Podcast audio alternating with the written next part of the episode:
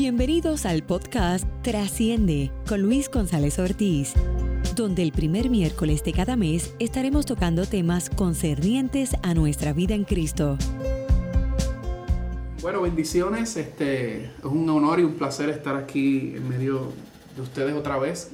Nuestro tercer episodio de este podcast Trasciende. Agradecemos a cada una de las personas que nos han escrito de alguna forma u otra, han sumado a nuestras vidas y nos han afirmado. Hoy vamos a tocar una temática muy interesante, muy edificante. Es la temática que estaremos trabajando en varios podcasts. Yo creo que nos vamos a tomar unos cuantos episodios. Así que para mí es un honor poderles presentar aquí en este foro, en este podcast, a dos personas que aprecio mucho, dos personas que son ministros competentes en el nuevo pacto, jóvenes que realmente están apasionados por la causa de Cristo. Mi amigo aquí, Junito Ángel Torres. Saludos, Ángel. Saludos a cada uno de ustedes, bendiciones. Luis, gracias por la oportunidad y qué bueno, ¿verdad?, que el poder aportar para seguir expresando a Cristo de una manera muy especial. Tenemos aquí también la colaboración y participación de una joven también que apreciamos mucho y realmente mucho potencial en ella. Su nombre es Paola. Paola, saluda. Hola, Dios les bendiga. Estoy muy agradecida por estar aquí y nada, vamos a comenzar. Vamos a tocar la temática del Cristo corporativo, el fundamento bíblico. Es Primera de Corintios 12, del 13 al 27, y dice así de la siguiente manera: el cuerpo humano tiene muchas partes, pero las muchas partes forman un cuerpo entero. Lo mismo sucede con el cuerpo de Cristo. Entre nosotros hay algunos que son judíos, otros que son gentiles, algunos esclavos y otros son libres. Pero todos fuimos bautizados en un solo cuerpo por un espíritu, y todos compartimos el mismo espíritu. El versículo 27 dice de la siguiente manera: todos ustedes en conjunto son el cuerpo de Cristo y cada uno de ustedes es parte de ese cuerpo. También quiero considerar Efesios 1:23. Dice de la siguiente manera: y la iglesia es el cuerpo de Cristo, Él la completa y la llena. También es quien da plenitud a todas las cosas en todas partes con su presencia. Realmente es poderosa esta declaración paulina acerca de lo que es el cuerpo de Cristo. Queremos comenzar a modo de introducción con el siguiente pensamiento que lo dijo el doctor Miles Monroe. El conocimiento continuo nos va a cambiar perspectivas o ampliar o profundizar ideas originales. Chicos, esta temática del Cristo corporativo es algo que necesitamos como generación poder llevar y poder aclarar y poder brindarle a una generación que se está levantando sin el entendimiento de lo que representa ser iglesia. Lamentablemente, el concepto de iglesia en nuestra generación emergente es más uno litúrgico que de vida y familia. Inclusive, yo les comentaba en una ocasión que la Biblia no define iglesia. La Biblia utiliza las expresiones o metáforas para explicar qué puede ser la iglesia o cómo se representaría la iglesia, porque la iglesia es muy rica como para definirla. Así que, ¿qué ustedes entienden acerca de lo que es el Cristo corporativo y lo esencial y vital que es poder comunicar esta verdad a nuestra generación? Ok, pues yo, de mi parte, yo podría sacar de esta temática tres puntos principales, y sería Cristo como individuo, la iglesia como cuerpo y el yo soy como individuo, ¿verdad? Personal, individual. Y puedo empezar a definir los tres puntos como Cristo, como un salvador inclusivo, ¿verdad?, que es para todos, que a través de su sacrificio en la cruz me da la oportunidad de ser iglesia, de ser cuerpo, ¿verdad? Y este cuerpo en realidad es más un conjunto corporativo donde yo necesito de todas las personas que me rodean para poder ser iglesia. O sea, yo estoy en ustedes, ustedes en mí, nosotros en Dios y Dios en nosotros. Y yo, como individuo personal, tengo un lugar dentro de este cuerpo y un trabajo específico. Ahí, del texto que leíste como texto base, hay otras versiones bíblicas donde le añade al último versículo que Dios nos da un trabajo en específico. Pero para yo poder cumplir ese trabajo, necesito saber quién soy como iglesia, qué soy, por qué soy iglesia. Y pues yo creo que por eso es que estamos hablando de eso, porque hemos dañado este concepto alrededor de la historia, y es importante conocer qué es la iglesia para actuar como iglesia. Excelente, Paola, excelente. Hay que entender que la iglesia no es un lugar, sino es alguien, y ese alguien somos todos nosotros los renacidos en Cristo. La iglesia no es al lugar a donde voy, sino es lo que me convertí. Esto es algo vital y puntual. Pablo utiliza la metáfora del cuerpo para explicar de manera magistral esta realidad espiritual y para que nosotros podamos tener una comprensión acerca de lo que representa ser iglesia. En primer lugar, hay que destacar que la iglesia tiene un dueño, un diseñador, y este es Jesucristo. En Mateo capítulo 16, versículo 18, Jesús mismo, contestándole a Pedro, dice: yo también te digo, tú eres Pedro, y sobre esta roca, o sea, sobre la revelación de lo que Pedro estaba trayendo, que el Padre se lo había dado a conocer, edificaré mi iglesia.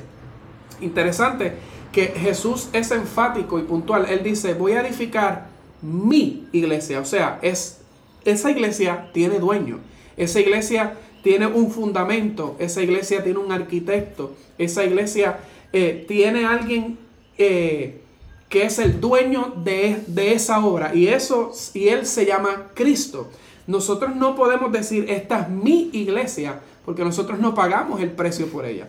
O sea, es imposible que yo pueda decir que es mi iglesia por algo que no pude haber pagado por ella. Realmente hay una limitada comprensión acerca de lo que es ser iglesia. Hemos querido construir iglesias a nuestra imagen y semejanza. Y ahí es que está el problema generacional.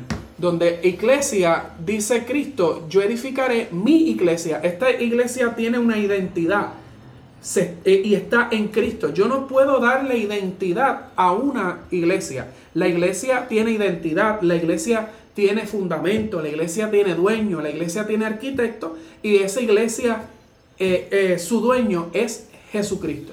Los caprichos de personas por identificar han deformado lo que conlleva ser iglesia y han dañado el concepto, y por eso ellos lo entienden de esa manera, como edificar estructuras y no de un cuerpo. Exacto. Tanto así que me hace acordar una vez que estamos dialogando, y dentro del diálogo hablamos de lo del cuerpo, y tú hablaste sobre el tema de las prótesis, y cuando hablaste de las prótesis eso marcó mi vida de una manera muy especial, porque a veces el sistema enseña a que cada uno debe de crecer individualmente, inclusive lo ponen de esta manera, la salvación es individual, entonces tú corres por la libre, tú trabajas con lo tuyo, mas sin embargo cuando vamos a la realidad de las escrituras estamos hablando que esto es corporativo, y que si a ti te duele algo, a mí también me va a doler porque soy parte del cuerpo. O sea, tú eres importante, yo soy importante, pero todos somos importantes en Cristo, claro que sí, quien es que da la forma de poder llamarnos iglesia.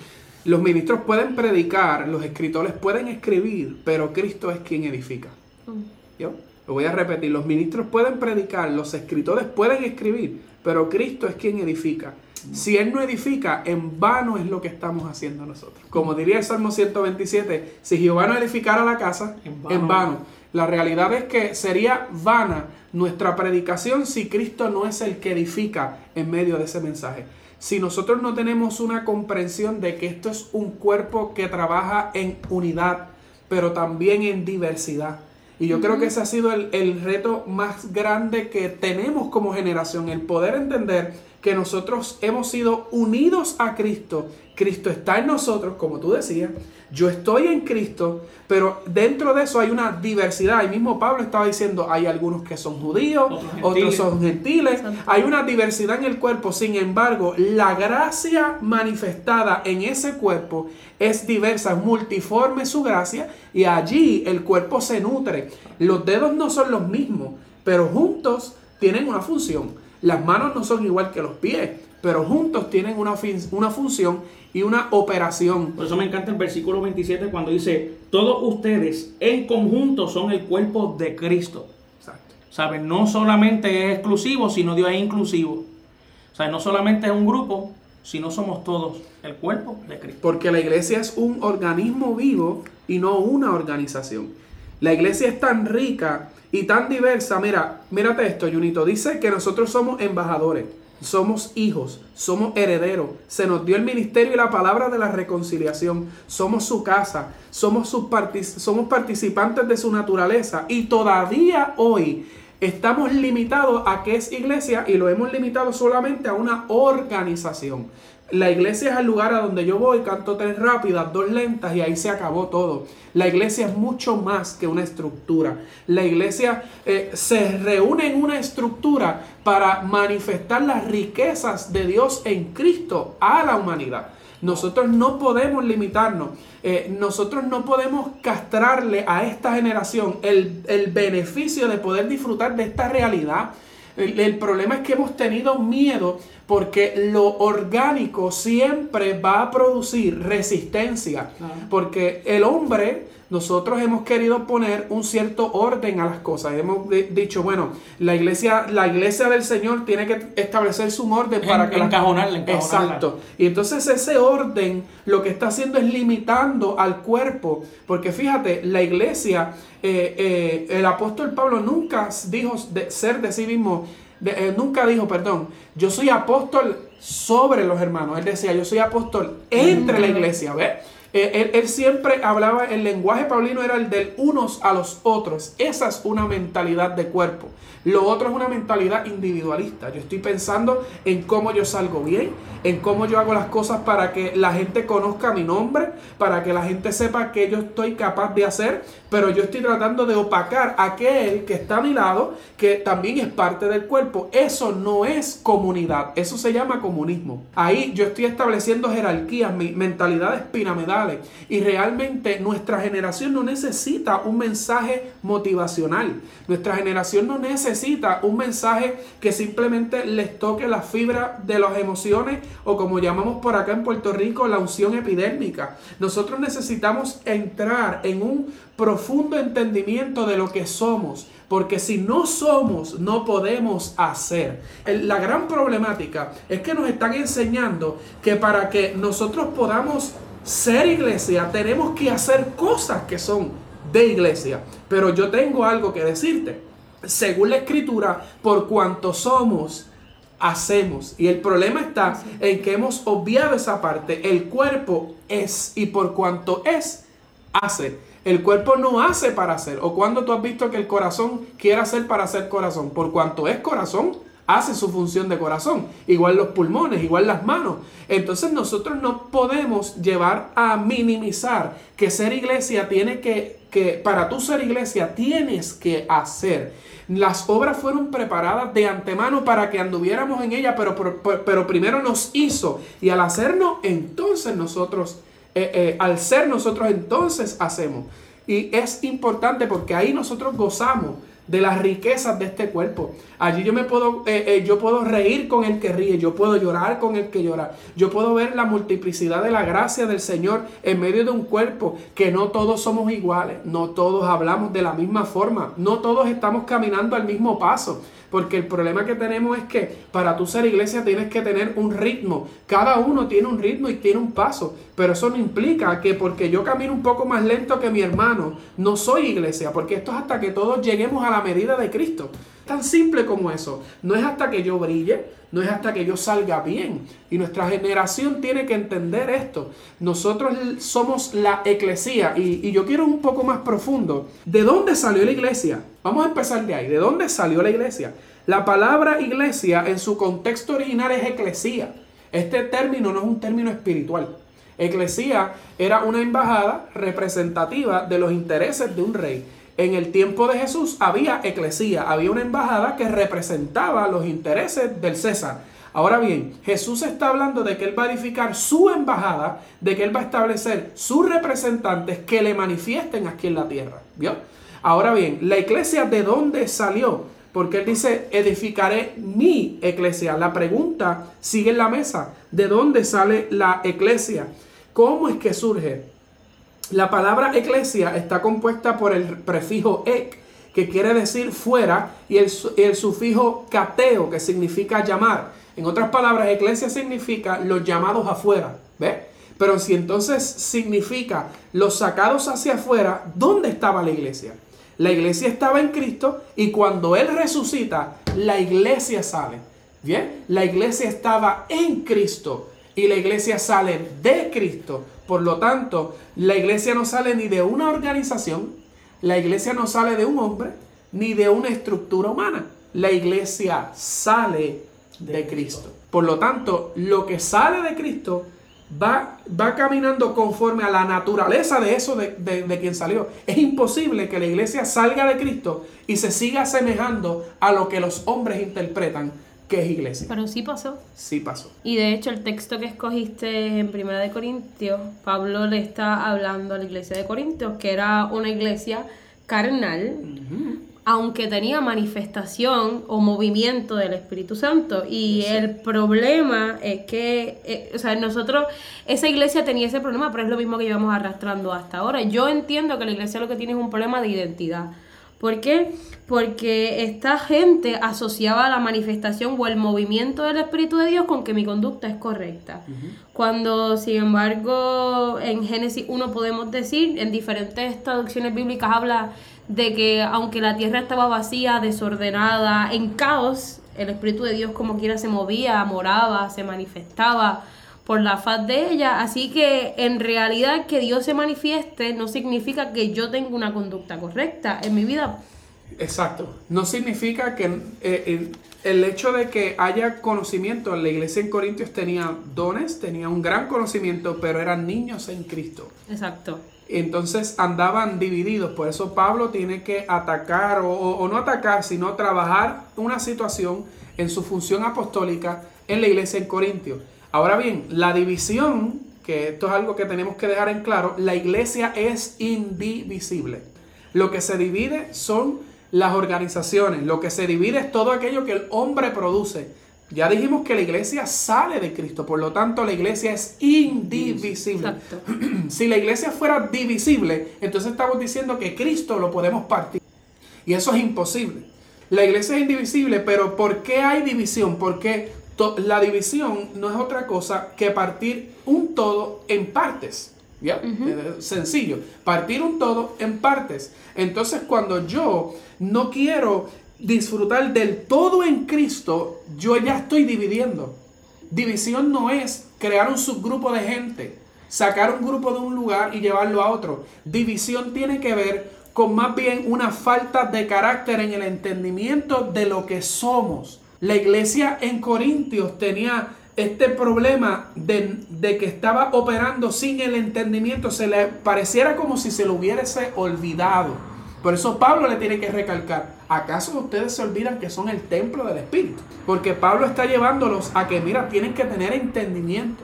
Pero obviamente esta temática la vamos a estar tocando en otro podcast un poquito más profundo acerca de esto. Pero la iglesia, volvemos otra vez al punto. Volviendo a lo que es iglesia, la realidad es que si nosotros somos iglesia, somos representación de Cristo en esta tierra. Verdaderamente la pregunta sería, ¿nosotros estaremos siendo unos excelentes representantes de Cristo?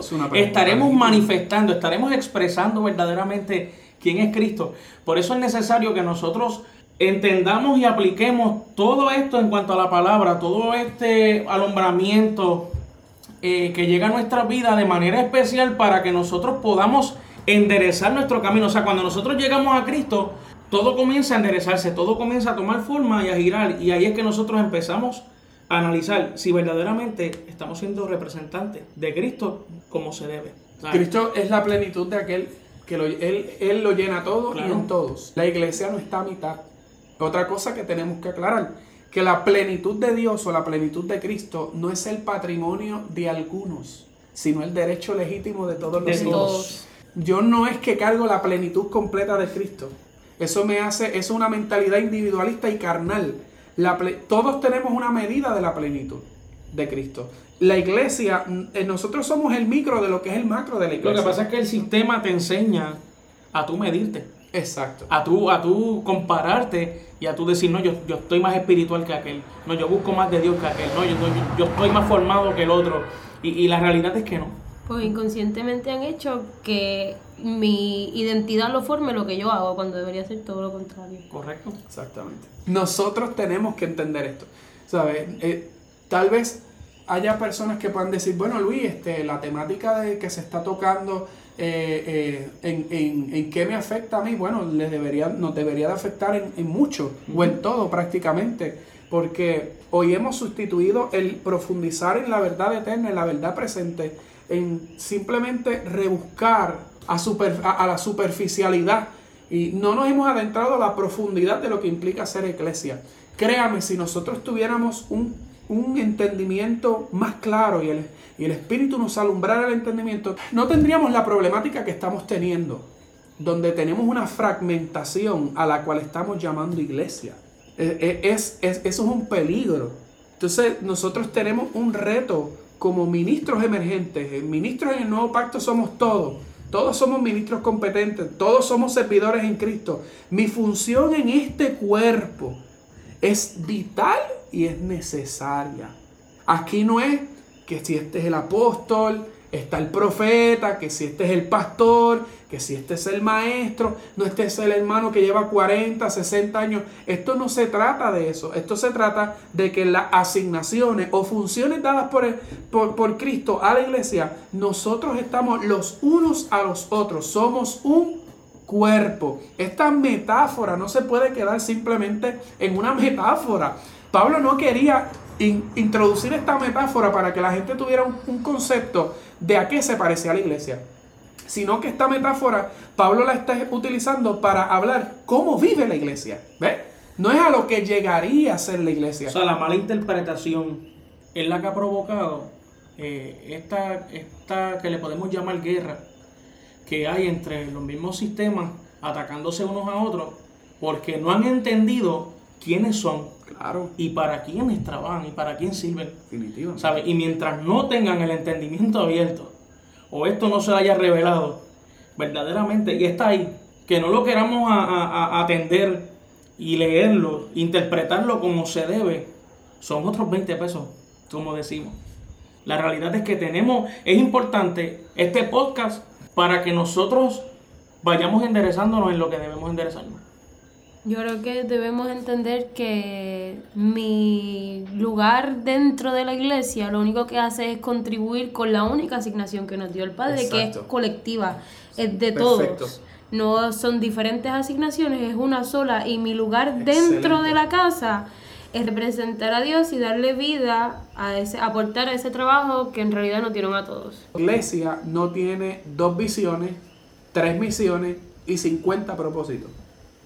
La iglesia, la embajada representativa de Dios en la tierra, tiene una visión y un propósito. ¿Y cuál es la misión, visión y propósito? Que Cristo sea el todo en todos. Exacto. Sí, algo que me gusta, que estaba leyendo de los puntos que pusiste para tocar, dice que la iglesia es la embajada que representa los intereses del rey. La iglesia no es a dónde vas, sino en lo que te convertiste por medio de Cristo. El lugar donde nos podamos reunir solo es un recipiente donde está contenida la iglesia. Eso a mí me voló la mente, de verdad. La esencia está en nosotros, está en Él, no en el resto, no en el sistema. Exactamente. Es lo que es lo que somos en Cristo. No es lo que vamos a llegar a ser. Entonces, como iglesia, este cuerpo tiene una funcionalidad que debe de ser ejercida en amor. En amor. Sí, algo que a mí otro de los puntos que me preocupa es que el sistema que podemos llamar como iglesia, como se le llama aquí, últimamente se ha humanizado a tal manera que ellos crean sus propios pensamientos, hacen como ellos quieran, logran todo lo que ellos quieran y al final le añaden el Cristo para que sea aceptado en la congregación. Es así, porque Cristo no es un cliché evangélico. Uh-huh. Cristo no es una frase motivacional. Dentro de la iglesia, lo que es la iglesia, la embajada, Cristo no es una temática a tocarse. Cristo no es una palabra motivacional. Cristo no es simplemente una temática que se toca en el libro negro. Cristo es la vida. Y nosotros como iglesia estamos viviendo por medio de la vida de Cristo. Tú no puedes ser iglesia sin quitar a Cristo. No, es que la iglesia no subsiste ni existe sin Cristo. Efesios 1:23, volvemos a lo mismo, dice, Él la completa, Él la llena y también es quien da la plenitud a todas las cosas. Sí, la iglesia es indivisible por causa de la vida que porta. Es que para ser iglesia los necesitamos ahí, los necesitamos a nosotros. Exacto. Si no, no seríamos iglesia. Exacto. Y como cuerpo sabemos que hay una cabeza y que nosotros somos ¿qué? Cuerpo. Mi hijo Caleb decía en un momento, papi, Cristo es como el cerebro. Y yo digo, ajá, sí, porque el cerebro da la orden y el cuerpo lo ejecuta. Si pudiéramos entender eso, si pudiéramos saber que Él es la cabeza y Él es el que manifiesta en nosotros y que nosotros simplemente somos ese recipiente, somos ese medio por el cual su vida se expresa. ¿Ve? La vida de Cristo en la iglesia es para ser expresada en amor. Por eso el problema de tener el concepto de manera organizacional. ¿Por qué? Porque yo estoy pensando que iglesia es este movimiento, este pensamiento, esta filosofía, esta cultura. Sin embargo, iglesia la hemos limitado a filosofía, pensamiento, cultura, costumbres, normas, reglas. Pero en la iglesia hay normas, hay reglas, hay un orden, hay una forma de trabajar las cosas. Y la iglesia opera según el designio del rey, según la ordenanza y el deseo del rey. Y el rey y Señor es Jesucristo. Por lo tanto, la iglesia era conducida por Cristo. La iglesia era dirigida por el Espíritu. En un momento yo le llegué a preguntar a los muchachos, ¿qué pasaría si realmente esa terminología que nosotros utilizamos de que vamos a darle... libertad al espíritu? Allá, yo no sé, acá en Puerto Rico se utiliza mucho, yo no sé si en otras partes del mundo se utiliza el concepto de darle libertad al espíritu. El espíritu no está encajonado, el espíritu no está encarcelado porque el espíritu es libre. Por lo tanto, si nosotros viviéramos en la libertad del espíritu como iglesia, ¿qué pasaría en nuestras comunidades? ¿Qué pasaría en nuestros lugares de reunión? ¿Qué pasaría en nuestra ciudad donde nosotros estamos? Nosotros queremos afectar emocionalmente a una generación y a una comunidad que necesita la expresión visible del Dios invisible, el cual nosotros portamos como iglesia. Yo te tengo algo que decir, Paola y Ángel. Si nosotros representásemos la imagen visible y viviéramos en la libertad de ese que lo llena todo en todos, estaríamos llenando de Cristo a la gente en los caseríos, estaríamos llenando de Cristo a la gente en la política, se estaría llenando de Cristo la gente que está en nuestras comunidades y nuestra nación conocería que Jesucristo es Rey y es Señor. La iglesia decía en un momento dado, la escritura relata, ¿y dónde están estos? ¿Quiénes son estos que trastornan el mundo? Eran gente que movían el sistema, eran grandes cantidades de personas. Nosotros pensamos que iglesia tiene que ver con número. La iglesia tiene que ver con vida. Tú puedes tener un número de personas reunidas en un lugar y no tener la vida de Cristo. Eso claro, no es iglesia. Sí. Iglesia porta, manifiesta, vive y expresa a Cristo, porque Cristo es el arquitecto, Cristo es el fundamento, Cristo es el todo en todos. ¿Qué pasaría si comenzara una ola de jóvenes, en vez de buscar una palabra motivacional, en vez de buscar la palabra que me mueva la epidermis y le sacuda las emociones a la gente, comenzáramos a profundizar en este entendimiento y comenzáramos a orar con entendimiento y decir que se nos dé espíritu de sabiduría y de revelación en este conocimiento tan transformador? ¿Qué pasaría con nuestra juventud? Como dijo ahorita Paola, que habló sobre la identidad, por falta de identidad y el tú no conocer quién eres tú en Cristo, el conocer eso te lleva a tener falta de identidad, y por eso es que hay una juventud que está todo el tiempo buscando saciar de alguna u otra manera eso que le llaman ellos identidad, y por eso buscan evangelistas, buscan profetas, buscan personas para que todo el tiempo ellos puedan subsistir a través de una palabra profética. Sin embargo, cuando entramos al conocimiento y hablamos de Cristo, el hablar de Cristo nada más es tan maravilloso y comienza a transformar tu vida, comienza a llenarla, comienza a traer paz, comienza a traer orden, comienza a canalizar todo en tu vida y a tener sentido que tú dices, todo el tiempo que yo estuve perdiendo en la iglesia, en donde nos congregamos, y oye, todo el tiempo que estuve perdiéndolo, sin embargo, a través de las escrituras estaba escrito que había alguien maravilloso que se llama Cristo, que formó la iglesia. Exactamente. Es que mi identidad, Eli, por falta de identidad, es que no puedo hacer lo que se me mandó a hacer, porque la Biblia dice, sed santos como yo soy santo, o sea que el goal de siempre ha sido ser como Él, vivirlo a Él, no imitarlo necesariamente en el verbo de hacerlo, sino ser lo que es vivirlo. Se trata de vivir. Tenemos personas débiles, tenemos personas que no pueden caminar porque están tan débiles que tropiezan con cualquier cosa y de la única manera que pueden subsistir es a través de la palabra profética. Y es algo que y la mejor palabra profética y la palabra profética certera, Hebreos 1. Dice que en los postreros tiempos hablaba por medio de sus profetas y ahora por medio de quién nos está hablando, por medio de su Hijo Jesucristo. No queremos una generación que camine en lo profético, que camine en Cristo. Una generación que camine en Cristo está caminando en la mejor profecía, porque una profecía que se ha cumplido y se está manifestando.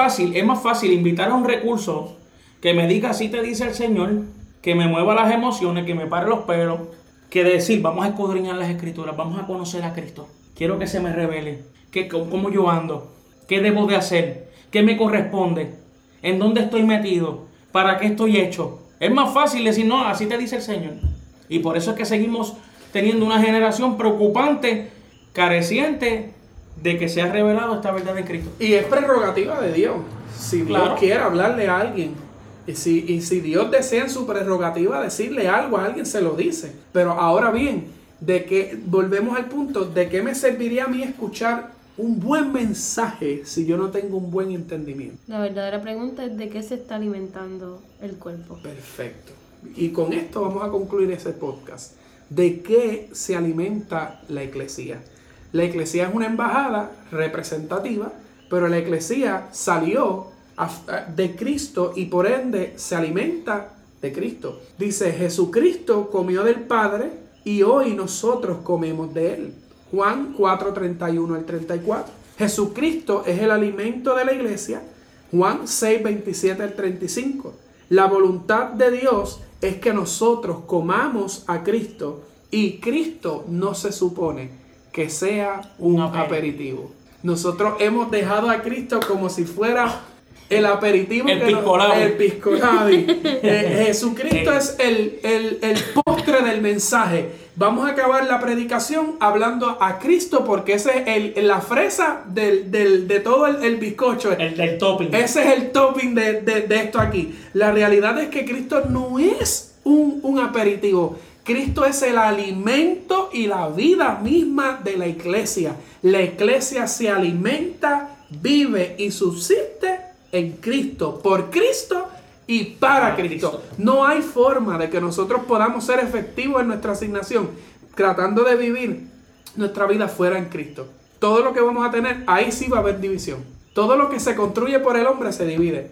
Todo lo que el hombre construye en su propio criterio personal se divide, se rompe, se fragmenta. Pero la iglesia es indivisible porque la iglesia se está sustentando de algo que es incorruptible y es Cristo en nosotros. La esperanza de gloria.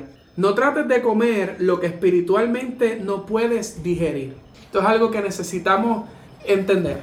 No puedo comer lo que espiritualmente no puedo digerir. Por eso Pablo le dice a aquella iglesia. Iglesia, tienes dones, tienes mucho conocimiento, que es excelente, pero tengo algo que decirte. Eres un niño en Cristo, yo no te puedo dar vianda, yo no te puedo dar un poco más de sustancia. Tengo que darte leche. Yo tengo que volver otra vez a darte comida suave. Yo no puedo digerir lo que no puedo comer, lo que espiritualmente no puedo digerir. No importa en qué estación te encuentres, lo importante es que prosigas a la madurez. Para esto necesitamos todo el tiempo comer a Cristo. No podemos comer otra cosa.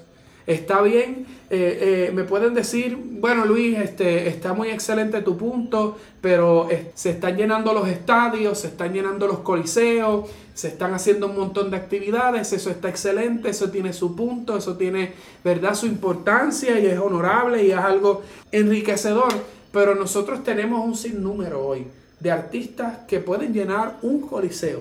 Lo importante no es llenar un lugar, sino que la gente sea llena del conocimiento de Cristo. ¿Y cómo la gente puede recibir o puede ser llena de esta plenitud también y disfrutar de esta verdad presente? Cuando la iglesia camine, viva y exprese a Cristo como lo que es un cuerpo. Todos nos necesitamos.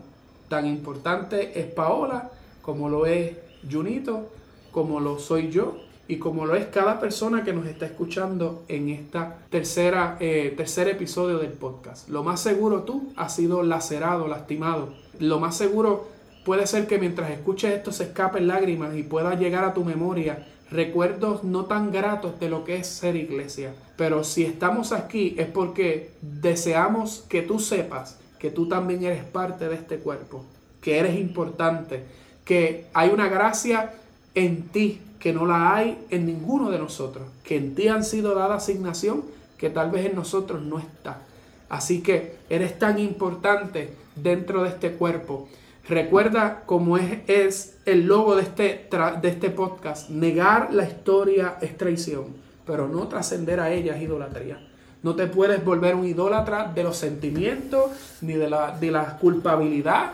No te puedes volver un idólatra de lo que pasó. He aquí todas las cosas son hechas nuevas. Comencemos a disfrutar como cuerpo de esta vida tan gloriosa que es Cristo en nosotros. No se trata de quién es mejor que quién, sino de que todos vamos a llegar a la misma estatura, al mismo nivel. Alcanzaremos todos lo mismo. Y es la estatura del varón perfecto, quien es Cristo Jesús. Para mí fue un placer, un honor poder tenerles a ustedes aquí en este podcast Trasciende. Gracias Junito por tu aporte, gracias Paola por tu aportación. El próximo podcast seguimos hablando acerca del Cristo corporativo con estos tres individuos. Así que les esperamos en el próximo podcast. Bendiciones. Muchas bendiciones. Bendiciones. Gracias por conectarte al podcast Trasciende. Suscríbete, escríbenos y compártelo con otros.